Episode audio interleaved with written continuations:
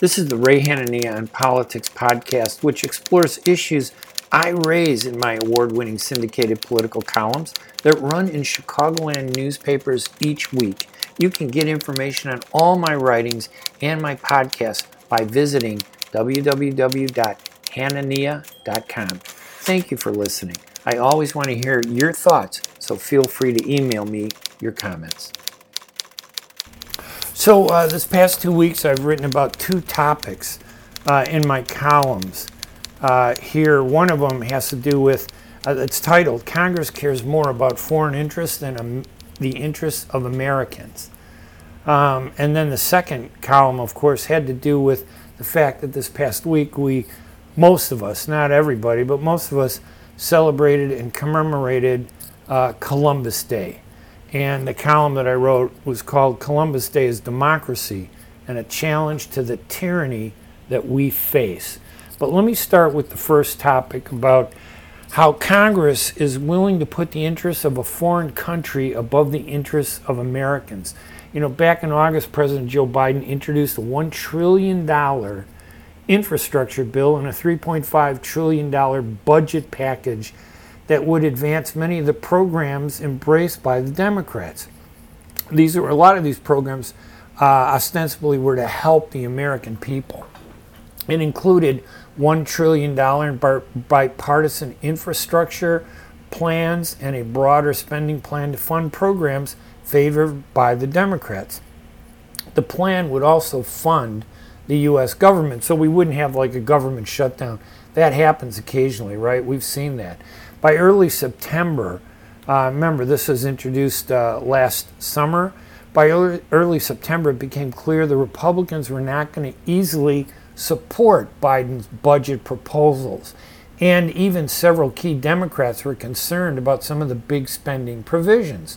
So much of the money uh, would go to help uh, bolster welfare, provide money to people who have decided not to return to work and rely on government support and it would also bolster, bolster social service programs for the, that constituency. And that's a hardcore constituency of the far left Democratic Party. And there was a schism in the Democratic Party over some of these spending plans.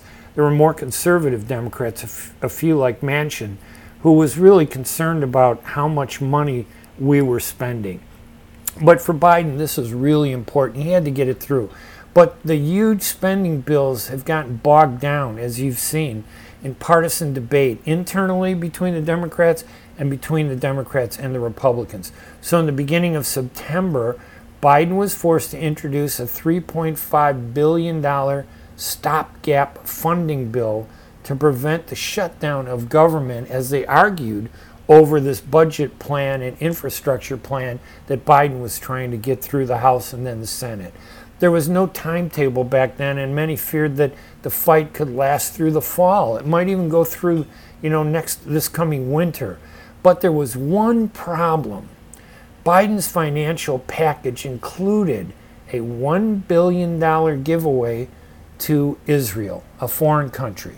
Now, in my column, I am a little uh, coy and I'll say the bill included a $1 billion giveaway to a specific foreign country because as soon as you bring up the name Israel, it gets away from politics and it turns into uh, some type of uh, racial thing where when you criticize Israel, for some reason, you're anti Semitic, which isn't the truth. I criticize all governments. It doesn't matter what government it is. When governments do good, I praise them. When governments do bad, I point it out and I criticize it. But the fact was that in this bogged down financial package that's supposed to help the American people, there was this one provision for a measly $1 billion, if 1 billion can be measly, um, that would help Israel and give Israel what it wanted to do. Everything is going to be bogged down. So what happens?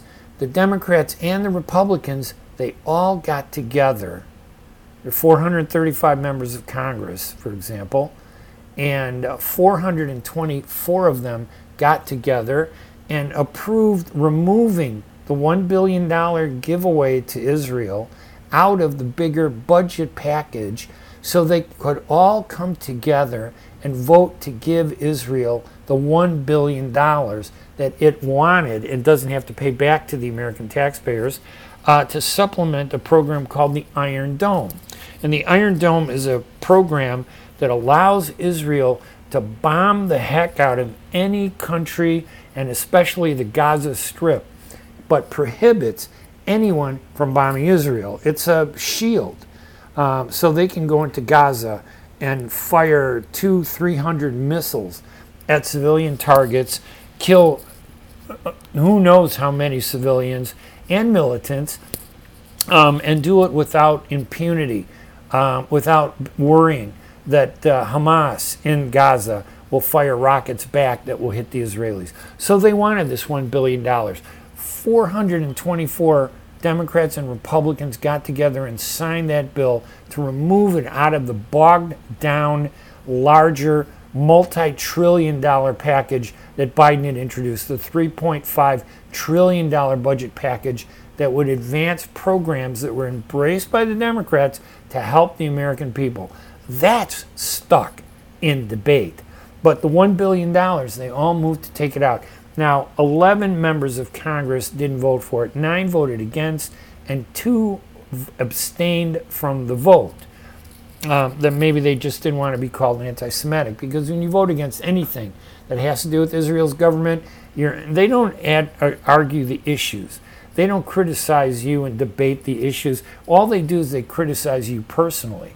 And they like to say that you're anti Semitic or that you're anti democratic or that you're a racist, or that you hate this, blah, blah, blah. The fact is that Israel's government is a government. It's taking $1 billion in tax dollars from the American people, and that $1 billion is being taken without them asking us to do it. Now, to me, that symbolized what's wrong with our government.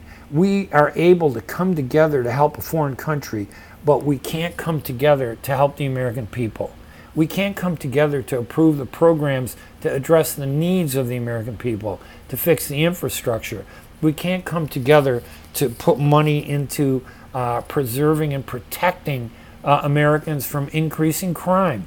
All the we can't come together to help the needy in America because that is okay to debate and argue and stall it for as long as possible. They were, like I said, able to pass a stopgap measure so that government wouldn't shut down. But that was even in question as to whether they could do it. There was a big debate and a fight over that. But the $1 billion for the government of Israel, a foreign country, wow, that passed its super speed light without any real resistance. Only nine members of Congress voted against it. Unbelievable. Now, on another issue, um, last this past Monday was Columbus Day, and honestly, I have a very strong feeling about Christopher Columbus. Um, to me, this drive to erase Christopher Columbus Day is an example of the real threat of true racism that we face in America. It's a challenge to our democracy.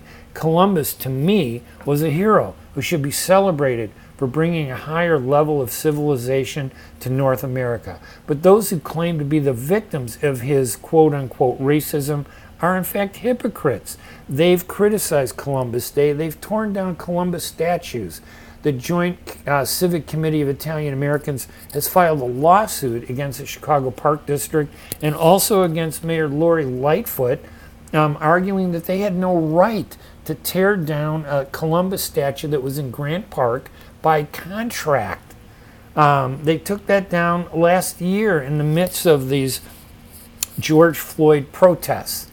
Um, and they did it without doing it in a democratic fashion. They surrendered to a minority. And when I use the term minority, I'm not talking about race or ethnicity, I'm talking about quantitative minority, a small group of fanatics and extremists who wanted the Columbus statue taken down. Um, they demanded it be taken down, and Mayor Lightfoot went along with it because it's her constituents. It's not about what's good for Chicago, good for Cook County, or good for Illinois, or even good for America. It was about what was good for Lori Lightfoot. So the Park District, which Lightfoot controls, uh, agreed to let the statue come down, and Lori Lightfoot took it down. They have it someplace. We don't know what the status is of that statue, um, and I hope they didn't destroy it. But the real issue, though, is why Columbus? Columbus was just one explorer in a series of explorers and events in world history. But because of his sacrifices, this country of America owes him a great debt. Had it not been for him landing in the Caribbean, which was really the gateway to the North American continent and South America, it was right in there. His discovery of that, he thought he was trying to find an easy way to get to the spices of the East. He landed, and the first place was a, a little island in what we now, now call the Bahamas today, and uh, he declared it uh, for Spain. He was Italian, um, but the ships were financed by the Spanish Queen. And when he came here, many people said, well, he brought with him devastation to the indigenous populations as if there was no devastation before Columbus got here. The fact is, the indigenous populations that Columbus met when he got here in 1492 um, were indigenous populations that were, in fact, migratory populations from other places who came into North America and destroyed the prior indige- indigenous populations who were here. And I'll give you an example. Um, we can look at uh, um, the Native Americans, like the Comanches, one of the most brutal Native American tribes of all the tribes, and there were there were lots of them, but there were five of the worst. And Comanches were the worst, most brutal. They enslaved people. Yeah, they enslaved people. They had slaves. They conquered people, took their lands. They spread through the Great Plains of North America on horseback. And what's the difference between enslaving and conquering on horseback or crossing the Atlantic in a boat? There is no difference. The end result was that populations that were here before the Native Americans were wiped out, destroyed, massacred, and enslaved. And you can go back through history and you will see this progression but nobody wants to start and look back in history, so they wanted the timetable to start at 1492. They wanted the moment of transgression to begin in 1492, and they throw in all these false hypocritical assertions that are absolutely not true. The enslavement. The United States had slaves, but what? They were the first countries that had slaves? No. There were countries before them. In fact, slavery began in Africa by African tribes that conquered other tribes and took the survivors of those conquests and turned them into slaves. And th- this is like four, five, six hundred years ago, and it continued. And then it became a transcontinental thing where these slaves were sold to white European settlers and white European business people um, who came in and bought those slaves from the African tribes and brought them to Europe and to the United States, to the Americas. So slavery isn't just something you can't just start in one point in history and say that slavery began when a white person enslaved somebody from the African continent because that's just not true. Every society has engaged in racism. Every society has engaged in conquest. Every society has engaged in racism, and it's the hypocrisy that I'm most upset about.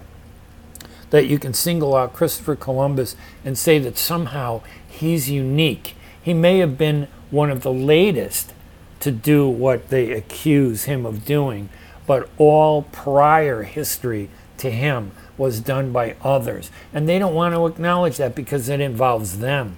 Even down in Central America, when you look at the Aztecs, when you look at uh, Hernan Cortez, when he landed in Mexico and conquered the Aztecs in the 16th century, nobody talks about what happened before Cortez uh, landed off the shores of Central America and Mexico. Nobody talks about that because the Aztecs migrated and were conquerors who brought their society to the indigenous populations that were there and destroyed them enslaved them. they had this practice where they would take these slaves and sacrifice them atop these spectacularly built pyramids that today's tourists visit in awe and ignorance. The Aztecs arrived 300 years before Hernan Cortez arrived and they destroyed the indigenous populations, and yet the Aztecs are celebrated and we see monuments to them.